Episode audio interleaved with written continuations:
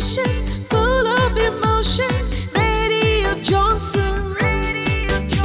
Story files with Johnson Tiles. Story Files with Johnson Tiles. Johnson, not just styles, lifestyles. हाय, नमस्कार। मैं हूँ RJ Shilpi और radio Johnson के show story files with Johnson tiles season one में आपका स्वागत है। दोस्तों, स्टोरीज, किस्से, किरदार, ये सब हमारी लाइफ को एंटरटेनिंग बनाते हैं। इसलिए मैं हर बार आपको सुनवाऊँगी एक ऐसी कहानी जिसमें कहीं ना कहीं आप खुद को देख पाएँगे। कहानी जो बुनी गई होगी रोज़मर्रा की छोटी छोटी उम्मीदों, ख्वाहिशों, जरूरतों और मोहब्बतों से। कहानी जो हमारे घर किचन बेडरूम ऑफ़िस से गुजरती हुई सफ़र करेगी। और कहानियों का ये पिटारा आपके लिए लेकर आएँगे हमारे दोस्त जेटी। तो चलिए रेडियो जॉनसन की पहली कहानी के लिए बुलाते हैं स्टूडियो में जेटी को। दोस्तों सफ़र बहुत सारे होते हैं लेकिन जो यादगार होते हैं उनकी कहानियाँ दिलचस्प होती हैं। आपके पास होंगी अपने यादगार सफ़र की कहानियाँ पर मैं आपके लिए हर बार लेकर आऊँगा दिलचस्प कहानियों का सफ़र। आज की कहानी है गलत फहमी, राशि और सुमित की, जो इस समय इंदौर में रहते हैं, लेकिन हैं दोनों भोपाल की अरेरा कॉलोनी से। दोनों ने करीब एक साल पहले कोर्ट मैरिज की थी। तब से सुमित के पापा, जो थोड़े कड़क स्वभाव के हैं, सुमित से नाराज़ हैं। उन्हें सिर्फ़ दादी मना सकती है, जो अपने पोते को बहुत प्यार करती है, लेकिन इस बार दादी ने भी अपना हाथ खींचा हुआ है। क्यों? वो आगे पता चलेगा। सुमित ने एक स्पेशियस फ्लैट बुक किया था, पर कोरोना और मंदी के कारण पोजीशन लेट हो गया और उसने दो कमरे का मकान किराए पर ले लिया, विजयनगर चौराहे के पास। दिवाली पर दोनों भोपाल आए थे। जाते समय सुमित का मन थोड़ा भारी था। पापा अभी तक नाराज़ थे और दादी ने भी उन्हें मनाया नहीं। तभी दादी के एक अनाउंसमेंट ने उसे चौंका दिया। दादी ने दरअसल फरमान जारी कर दिया था कि वो सुमित और राशि के साथ इंदौर जाएँगी। सुमित ने उनसे कहा भी, दादी, नया घर कुछ ही दिनों में पूरा होने वाला है, फिर चलना आप। किराए के छोटे से घर में आपको दिक्कत हो सकती है। लेकिन दादी ने बेफिक्री से कहा, मुझे कौन सा घर में क्रिकेट खेलना है? तू चिंता मत कर, मैं आराम से रह लूँगी। सही बात तो ये थी कि दादी राशि को परखना चाहती थी। सुमित का फैसला सही है या गलत, ये देखना चाहती थी।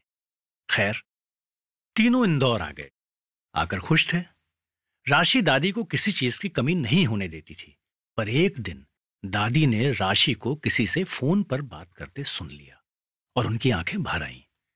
राशि कह रही थी, अरे यार, पहले से ही घर छोटा था, अब एक मेंबर और बढ़ गया है, दम घुटता है मेरा, फ्रीडम चली गई सो अलग। दादी ने यह सुना और दुखी मन से वहाँ से चली गई। सुमित ने कई बार उनके उखड़े मन की वजह जानने की कोशिश तो की, पर दादी ने कुछ कहा नहीं। दादी की खामोशी राशि को भी परेशान कर रही थी। कई दिन इसी खामोशी में गुजर गए। एक दिन हुआ यूँ कि राशि फ्लोर पर बुरी तरह फिसलते फिसलते बची। असल में फ्लोर गीली थी और टाइल्स फिसलने से रोकने में नाकाम।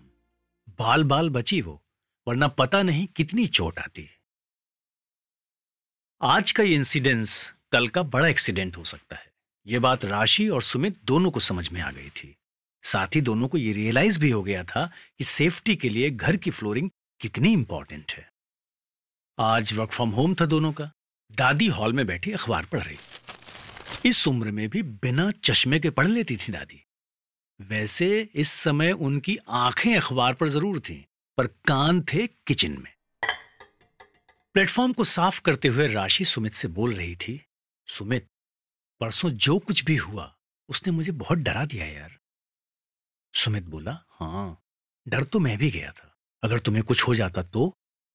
राशि ने उसे रोकते हुए कहा, सुमित मैं अपने बारे में नहीं, बल्कि दादी के बारे में सोच रही थी। देखो, हम दोनों तो ऑफ़िस चले जाते हैं। दादी रहती हैं घर में अकेले। भगवान ना करे उन्हें कुछ हो, लेकिन हादसा बताकर नहीं आता। सुमित ने स्माइल करते हुए कहा, राशि जी, आप चिंता ना करें। हमारे घर की फ्लोरिंग सिर्फ़ देखने में सुंदर नहीं होगी सेफ़ भी होगी। दादी के लिए तुम कितनी कंसर्न हो, मैं बहुत अच्छे से जानता हूँ।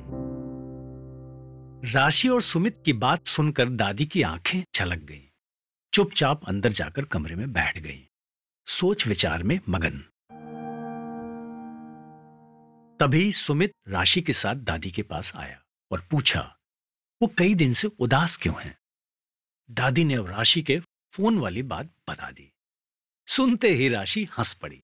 दादी के पास नीचे फ्लोर पर बैठ गई और बड़े प्यार से उनकी आँखों में देखते हुए बोली अरे दादी, वो दम घुटने वाली बात तो मेरी एक फ्रेंड ने मुझसे कही थी, जो मैंने अपनी मम्मी को उसी अंदाज में बताई जैसे सुनी?